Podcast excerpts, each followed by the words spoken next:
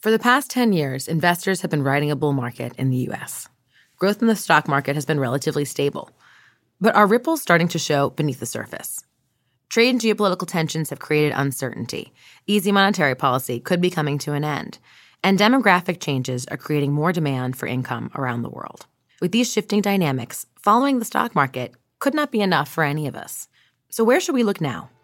On this episode of The Bid, Rick Rieder, Chief Investment Officer of Global Fixed Income and Head of Global Allocation at BlackRock, talks about why he thinks we underestimate the impact of technology on markets, just how many bullets are left for the world's central banks to use in monetary policy, and the secret to sleeping only four hours a night. I'm your host, Mary Catherine Lader. We hope you enjoy.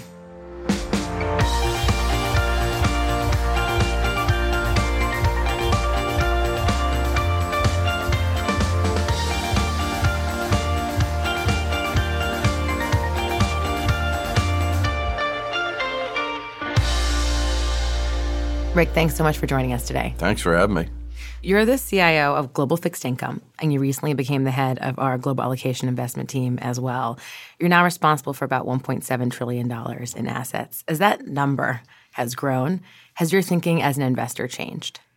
I mean, it has. I mean, I think as an investor, you grow over the years anyway. You think about what investing is as opposed to what trading is and you know thinking about where are we going and how do you get there. So i think it evolves quite a bit and particularly in today's markets where volatility is higher. So you think a lot about what's my core conviction? What do i want the portfolios to look like? What is your big picture thinking? Make sure your portfolio looks like that so, for the past 10 years, we've been in a bull market, a stock market that's on the rise, and it's created a lot of confidence. It seems like you can invest in almost anything and make money. There's a persistent question now as to how long that will last. So, what's your view? How long do you think that will last? And can the bull market keep running? I think the world is changing quite a bit. Part of what I find energizing about markets now is, like you say, we've lived for years in this dynamic that two things have happened. You know, post I would say the financial crisis and economies were growing a bit. China was growing a tremendous amount, creating this tailwind for the world. People underestimate how big China is, particularly for Europe, and how it was creating this extraordinary veil of, you know, growth is pretty good. And then simultaneously, interest rates came down dramatically. Central banks, anytime you had a blip, the central banks were there underneath the surface. And like you said, this has been an environment where you just bought beta. Beta meaning the upside or the sensitivity to the market you know, one of the things that the markets move based on the S&P 500 and then how sensitive you are to how the general market will move as opposed to idiosyncratic or an individual company's performance or securities performance.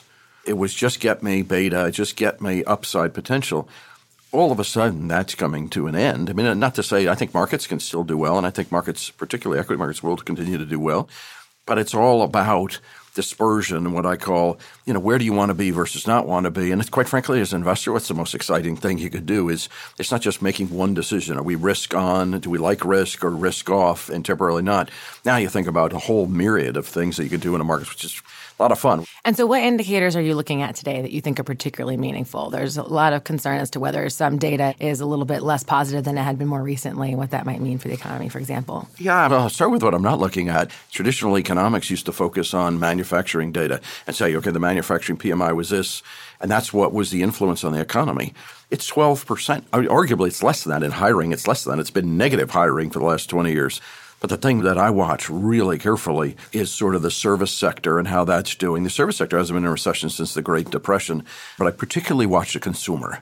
And the consumer is in really, really good shape. Historically, net worth is up, net income is up, inflationary conditions are lower. Consumption can change, sentiment can change, and people can pull back, particularly the equity market. But, you know, I watch that consumer data really closely. I watch things like auto sales, housing starts in the U.S., you know, and then globally, I watch China quite a bit. And I think people underestimate how big it is in terms of global trade and particularly manufacturing and things around commodities, iron ore, et cetera. So Anyway, those are the things that I watch pretty carefully. So, as you're watching the consumer in the most developed economies, the consumer is generally aging. Demographics mm-hmm. are changing. So, what implication does that have for you as an investor? So I'd say there are two influences that I think are the biggest ones. And I think if you just got these two right, it's the key to investing going forward. It's demographics and technology. Let's start with the demographic as you described. The aging consumer or the aging individual in the world, the fertility rate's not high enough. And so, what does it mean? It has huge ramifications. Global growth to stay low for a long time. Means interest rates are going to stay low for a really long time. Central banks have to keep rates low because you don't create enough organic growth. You can't pull forward growth like you used to. That's a really big deal. Second, we're in this amazingly historic period of time. The demand for income is extraordinary, and it's not going to change anytime soon. Whether it's because of the aging dynamic, pension funds, insurance companies, individuals need the income as they approach retirement or because they have liabilities. That is a really, really big deal. And I, and I think people underestimate that's going to be with us for at least the next 10 years, 20 years. By the way, in this asset light, capital light world away from goods and manufacturing, we're not creating enough income. You just think about all the middlemen we used to have over the years in manufacturing processes and otherwise. The world's not creating enough income for the requirements. So just get a little more granular. What does that mean for the aging consumer? How do they get that income? They're paying more and more for less income. Yeah, I mean, you take the fixed income market, usually typified by the global ag. I think the number is it's 25 trillion to get 700 billion. I think is the number offhand. Mm-hmm. It takes three times as many assets as it did 10, 12 years ago. That's a really big deal. Again, I think for a consumer generally, it's make sure that you're in the right industries, make sure you're in the right places, but make sure you're in those places that are not going to get disrupted because technology is changing so darn fast. The next five to 10 years, what people I don't think spend as much time with on technology is technology does not grow in a 45 degree angle like a smooth graph. It stays low, stays and then explodes higher. Data transmission has created this unbelievable usage of internet, GPS technology, and now there's more to come. And so we'd be really careful about are you in, you know, what I call the fast rivers of cash flow, the places that benefit from technology and benefit are in the right industry, but be really careful because if not, you know, look at places like energy or hard retailing today. You got to be really careful in going forward, and that's not going to be any easier for the next five to ten years. You mentioned fast rivers of cash flow. What exactly do you mean by that? There is something really different than anything you've seen in history that certain industries – you get this dynamic that they're doing well, they're at the right side of the technology spectrum, and then because they're doing well and they're creating profits and cash flow, they can reinvest in their business and they could put money into R&D and innovation and go into different areas that are tangential to what they do. And so, you know, every day we're trying to figure out are we in the industries whether it's technology, you know, things around the consumer is doing really well, parts of the healthcare market, managed care, et cetera the businesses that are actually operating in a the right technology, b you know attached to demographics or the right sector today, your ability to continue to grow is tremendous. And then if you're on the wrong side of it, it's really hard today. So, thinking about underestimating the power of technology, as you mentioned, we've had a couple tech IPOs lately that have been disappointing. So, how do you think about what is and isn't technology, where those fast rivers of cash flows are or may not be? You know, I hear a lot of people saying that tech is now overvalued. What are people going to pay for future growth? Some of those recent IPOs, you know, maybe there was the assumption that the valuation was high and you'd grow into it. And the markets are saying, you know what, the economies globally are more uncertain. The ability to pull forward that growth or grow into those valuations is a bit harder. But boy, I don't think it changes the dynamic around technology and it doesn't change the efficiencies. And I look at companies, their returns exceed their cost of capital. You know, look in Europe and there's a huge amount of companies where their cost of capital, you know, where their equity market is, even the debt costs are low. So it means they can't invest in R&D, they can't invest in capex. So I still think technology is changing the world and the amount of, I mean, as we get into 5G, I think people are underestimating how big that transition is going to be and how big the winners are. By the way, you look at the cable companies in broadband and what they're able to generate today. If you do it in scale and you're in the right technology, your ability to garner cash flow is historic. And just make sure you're getting into what I call those fast rivers. Mm-hmm. That's largely been concentrated in a number of really, really big companies. So, how do you think about the expansion of that opportunity set of the number of companies, either new entrants or existing companies, who can take advantage of that rapid growth and fast rivers of cash flow generated by technology? So, you know, A, you know, I think a lot of those big companies make often a lot of sense. Mm-hmm. And you got to keep an eye on regulation and you got to keep an eye on how those businesses are going to grow and thrive going forward. But then I think there are all, we talked about cable companies and who is a supplier, who is alongside of them in that dynamic, I think is really important. By the way, you look in the consumer sector, there are a lot of companies that are really proactive about have gotten themselves into the right technology. And I look in the retailing space, And there are some companies that are cutting edge in retailing, and all of a sudden you just see their share continues to grow and grow and grow. Mm-hmm. And then others, you know, that may still have the same similar tired business model. And you just watch the chasm between them is going to expand and continue to expand going forward. So I don't think it's just the traditional technology companies is who is A, in and around those big tech names, and B, who are, you know, industries that have just figured out this is where my price point has to be. Here's how I get there efficiently. Here's how I brought my cost structure down alongside of it.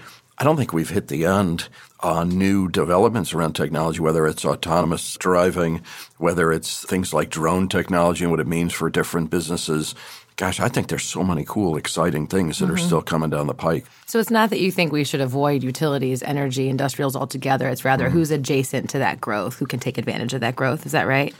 I think one of the most exciting things for investing for the last few years, you think about what happened last year's interest rates came down and people looked at equities and said, gosh, my utility stocks have done well or my staples have done well. That's because interest rates came down dramatically. Should I be financing utilities and staples in equities? Or should I save my equity appreciation to the companies that are in the fast rivers mm-hmm. of cash flow? Should I save them for tech or consumer or parts of the healthcare, and again, some political risk, but into places like healthcare? And on the bond side, you know, their bonds are cheaper. You know, places like utility staples, their bonds are cheaper. Why wouldn't I just buy those companies in bond form and you think about the places like utilities, they're regulated industries. They're unbelievably stable, and their bonds are cheaper than technology companies. Why would I lend to a technology company? I like the upside, and I lend to a utility, I lend to a consumer staples company, and that makes a lot more sense. You can create efficiencies, build income in your portfolio, places that are stable, and then get your upside in places that have upside, have embedded organic upside in them. So you've mentioned equities and bonds. What other asset classes do you think are perhaps misunderstood right now, and how are you looking at them? You know, for the first time in a long time, many years, I'm actually excited about gold again. And, you know, people don't realize there's only $6 trillion worth of gold in the world. It's only enough to fill two Olympic-sized swimming pools. Actually, there's not a lot. And, it, you know, it has no industrial purpose, which is perfect because it's got a history as a currency. And when you depreciate the currency in other parts of the world because you just print money or negative interest rates, gold tends to work really well. You know, I think there are parts of the real estate market that I still think are really attractive. I think the residential real estate market, whether it's a direct investment, whether it's tangential in a home builders, the equity in people's homes is the highest it's been in years and years and years.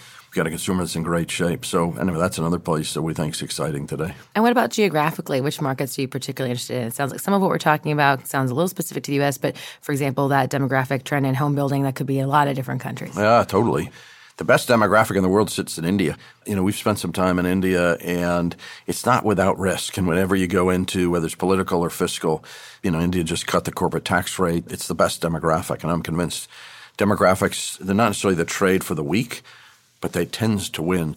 Parts of China, you always think about risk reward. You know, take some pieces in China. China, particularly in technology, is at the cutting edge, arguably beyond the U.S. So there's some things to do there. You know, Europe, is tricky. There's no organic vibrancy to that economy. I was looking at the number of unicorns in Europe in the last few years has been close to nothing. Mm-hmm. So, you know, be a bit careful there. And, you know, frankly, Latin America, you know, I like the rates market in Latin America, but I do think Latin America is going to continue to grow. Brazil has done some things on fiscal reform, Mexico as well. So, you know, some opportunities in Latin that come up. We definitely on the rate side today, they're going to keep cutting interest rates focusing on monetary policy for just a moment, we've talked a lot about rates or the chase for income. It sounds like your view is that monetary policy can't continue to be the salve for the economy. What's your view as to the extent to which governments and central banks can continue to cut rates and how effective or ineffective that'll be? I think it depends where you live. I don't think Europe and Japan can do much at all on monetary policy. Mm-hmm. I think it's over. I think negative rates is the dumbest invention in the history of the planet to start with. And uh, I wish they'd go away. And I don't know how they're going to go away because it's so hard to come back from when your economy's not growing that fast your debt's too big. So they need to get fiscal, particularly Europe. And I think you'll get a transition to some fiscal, but it won't be satisfying. I think the Fed has a lot of bullets left. When people say the Fed's out of bullets because we're close to zero interest rates, it's not true. A, we're not at zero interest rates, so the Fed still has a number of moves they can make. They can do them quickly too, and you can shock the system by moving quickly when you move rates particularly as you get to the zero bound, and particularly when you're easing, you want to be fast and aggressive. And then people forgot the Fed's balance sheet is only 19% of GDP. The ECB's is 40 and Japan's 104. Hmm. The Fed could buy a lot of assets. You know, it's within the Fed's purview to buy municipal bonds. Like people think the hmm. Fed buying munis. Mm-hmm. But if you want to stimulate infrastructure in this country, the Fed can turn around and buy munis. I mean, the Fed could buy trillions. I mean, you have a $20 trillion economy. The Fed can buy a lot of assets. So I think the Fed has become the central bank to the world. It's part of why I think the dollar is so critical to economic conditions globally. You know, when the Fed stops raising rates, start cutting them, all of a sudden emerging market countries can then cut rates. It's a really big deal. But I think more and more, Jay Powell has a lot more on his shoulders because the other central banks, particularly in the developed world, are out of tools. And it's a really big deal. So it sounds like you sort of think the bull market is going to continue in the U.S. I don't think when people say the equity market's high, it's not high. I mean, you may think it's going down, but it's not high from a free cash flow multiple. It's not high from a PE ratio. PE ratio meaning price earnings for a company or roughly what you're paying valuation wise for their current earnings and their future earnings flow. On a PE ratio, it's about average versus where it's been. But it's also interest rates are the lowest they've been by hundreds of basis points. So I think that what's happening because there's not enough bonds in the world, because there's not enough income in the world, I think you can continue to see the equity market appreciate. Is it going to be straight line? No. In a perverse way, I'd actually like to see it go down first to get some better mm-hmm. valuations and to buy some things. But I don't understand. There's no doubt earnings are going to be flattish, not terribly exciting. Margins maybe under a bit of pressure because of wages. But I don't think we're going to deep recession. And people have suggested we're going to deep recession, stay away from equities for a while am I okay taking some equity risk for sure? So then what would be a sign to you that a recession might be on the horizon? I mean, it has to be the consumer. Let's just say whatever reasons, an exogenous shock, a geopolitical event, a political event, and the equity market goes down 15, 20%. That would hurt sentiment. And you'd get the consumer pull back and say, you know what, I'm going to wait for a bit. My net worth has come under a bit of pressure. If all of a sudden they really increase the savings rate because they were worried about what was happening around them – that would be something that would give me some concern. Otherwise, you know, people say manufacturers come under pressure, so the next thing that happens is you'll see layoffs. Manufacturing doesn't hire anybody these days. It's mm-hmm. in a mm-hmm. secular decline, so that doesn't impact my thinking. But you know, the service sector, healthcare, education, leisure, business services generally have been pretty buoyant in terms of hiring people, and income levels are good. But that is service sector consumers. I'd watch quite a bit. U.S. is also a closed economy. Yeah, not that tariffs wouldn't hurt the consumer; they will. But uh, you know, people say, you know, look at what's happening to trade or the global economy. U.S. is incredibly of the top 20 countries in the world. It's the most closed from a trade perspective, meaning U.S. can still grow if the global economy is soft. So you think these concerns about the impact of trade on the stock market, for example, are a little overblown? You know, well, the stock market still, I mean, we haven't traded off that much in stocks. So people talk about it a lot, but you know, when you sit at close to the highs, I don't know. You know, I think it's weighing on sentiment. One thing I will say about trade that is important is we do live in a world where we have an open global system and China is so darn important and Europe is certainly important in the global economy. If you know global economy was moribund, you know, it wouldn't hurt the US from a growth perspective, but it would be something that, you know, would worry about a bit, but more from China and the impact of China and trade. They have to keep an eye on it for sure.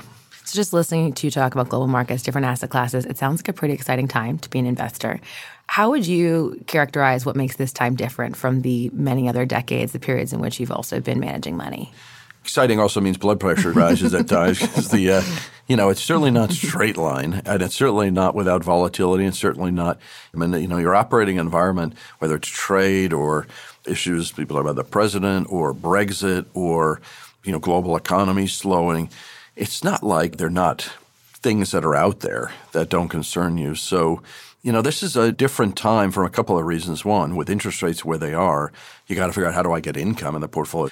Create balance, create balance, create balance. We're not going to be like we were, you know, certainly the beginning part of this year where rates worked well and equities worked well. We got to create balance in the portfolio. You got to get income in the portfolio and do it efficiently. And then, you know, within a market that's jumpy, you know, I don't believe people say we're at the end of the cycle, end of the cycle. I've been saying we've been in the cycle for four years. And I don't really believe there's a business cycle like a traditional manufacturing, close the output gap, inflation rises. But, you know, is growth slower? We had a big fiscal tailwind. Now it's a headwind to some extent. You have a big election uncertainty with incredible dispersion of opinion and policy. you know, you have to have balance in the portfolio because if anybody tells me here's what the election will look like, not just in this country, around the world, they'd be lying if they say they knew. So anyway, that's why we like balance. Sounds straightforward, but very hard to execute. day in and day out is hard, for sure. yeah. Quite frankly, it's hard separating yourself from the news flow, mm-hmm. whether it's social media or Twitter or what have you. But anyway, you just got to commit to this is where we're going to be, and you know the portfolio will work out well. Just keep that corpus of your portfolio head in the right direction. I'm going to end with a rapid fire round of slightly more personal questions. Okay. Are you ready? Yeah, yeah, I think so. Okay. I'm not really good at rapid fire, so I'll try and keep them brief though. so you notoriously only sleep about four hours a night. Yeah. What's the secret? Is that nature or nurture? And if it's nurture, what have you done? Nobody tells me it's a good thing. I just uh, think every year I take another half hour off. There's so much going on. I feel like sleep is a waste of time. I'm going I'm sure, have a lot of medical people, including my brother, who's a doctor, tell me I'm crazy. But uh, I don't know. I feel like there's a lot going on and I have a lot of energy.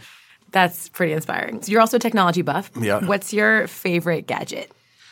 So, you know, actually, the new one I've gotten into, I've talked over time about obviously phones and AirPods and autonomous driving, but I've gotten into this Whoop that I wear now, which is, I think, the physiology of the human genome is really interesting about how, you know, days show about not sleeping. Some days I don't sleep at all, and uh, it tells you.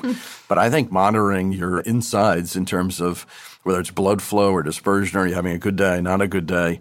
I'm really, really become intense in trying to think about, you know, what drives performance on any given day. It's why you're seeing a lot of athletes now that are monitoring their daily conditions to determine, you know, what their exercise regimen should be, et cetera. I mean, we've done it with machines for years. Why can't you do it with humans? Have you noticed any trends? Is there anything you do differently now that you know? Well, it's actually horrifying when I look at how many nights I don't sleep at all because I'm up watching markets. Particularly, I notice that on the weekends I get considerably more deep sleep than during the week. There's something going on there, particularly when the news flow is high. So I figure I got to sleep more on the weekends. What's the book at the top of your recommended reading list right now? I'm reading a book called Factfulness. I just yep. started it but I think it's a pretty good book. You know, it's a pretty optimistic view of things. But my favorite book that I've read in the last five, ten years is one called Capitalism Without Capital that tells you so much about the economy that we don't need capital, we don't need hard assets, et cetera. But it gives you some sense for why certain countries grow, why certain don't, you know, why certain industries are going to thrive, why others aren't. I know it's fantastic. So one of the many perks of your job is that you get to meet a lot of extremely interesting and really famous people. Who's the most interesting or perhaps most famous person you've sat next to at a dinner?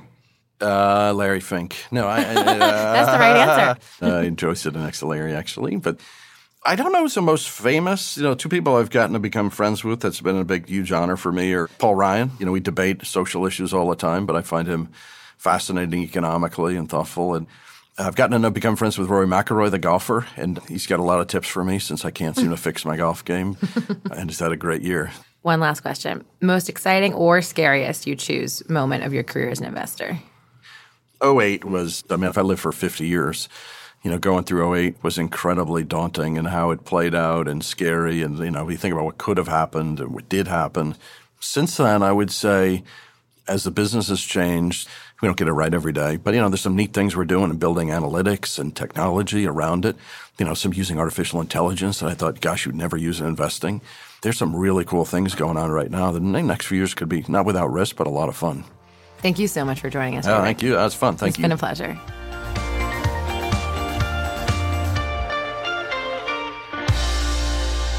This material is for informational purposes and is prepared by BlackRock, is not intended to be relied upon as a forecast, research, or investment advice, and is not a recommendation, offer, or solicitation to buy or sell any securities or to adopt any investment strategy. The opinions expressed are as of the date of publication and are subject to change. The information and opinions contained in this material are derived from proprietary and non proprietary sources deemed by BlackRock to be reliable and are not guaranteed as to accuracy or completeness. This material may contain forward looking information that is not purely historical in nature. There is no guarantee that any forecast made will come to pass. Reliance upon information in this material is at the sole discretion of the listener. Past performance is not indicative of current or future results. This information provided is neither tax nor legal advice, and investors should consult with their own advisors before making investment decisions. The value of investments and the income from them can go down as well as up, and you may not get back the amount invested. In the US, this material is intended for public distribution. In the UK, this is issued by BlackRock Investment Management UK Limited. authorized and regulated by the Financial Conduct Authority. Registered office 12 Throgmorton Avenue, London, EC 2N 2DL. Telephone plus 44 020 7743 3000. Registered in England and Wales, number 202 0394. For your protection, telephone calls are usually recorded. BlackRock is a trading name of BlackRock Investment Management UK Limited. In Singapore, this is issued by BlackRock Singapore Limited, co registration number 2000-101-43N. In Hong Kong, this material is issued by BlackRock Asset Management North Asia Limited and has not been reviewed by the Securities and Futures Commission of Hong Kong. In Australia, issued by BlackRock Investment Management Australia Limited, ABN 13 006 165 975 AFSL 230 523 BIMAL. The material provides general information only and does not take into account your individual objectives, financial situation, needs, or circumstances. In Latin America, this material is for educational purposes only and does not constitute investment advice nor an offer or solicitation to sell, or a solicitation of an offer to buy any shares of any fund. No securities regulators in Latin America have confirmed the accuracy of any information contained herein. The provision of investment management and investment advisory services is a regulated activity in Mexico, thus is subject to strict rules. For more information on the investment advisory services offered by BlackRock Mexico, please refer to the Investment Services Guide available at www.blackrock.com/mx. Copyright 2019 BlackRock Inc. All rights reserved. BlackRock is a registered trademark of BlackRock Inc. All other trademarks are those of their respective owners.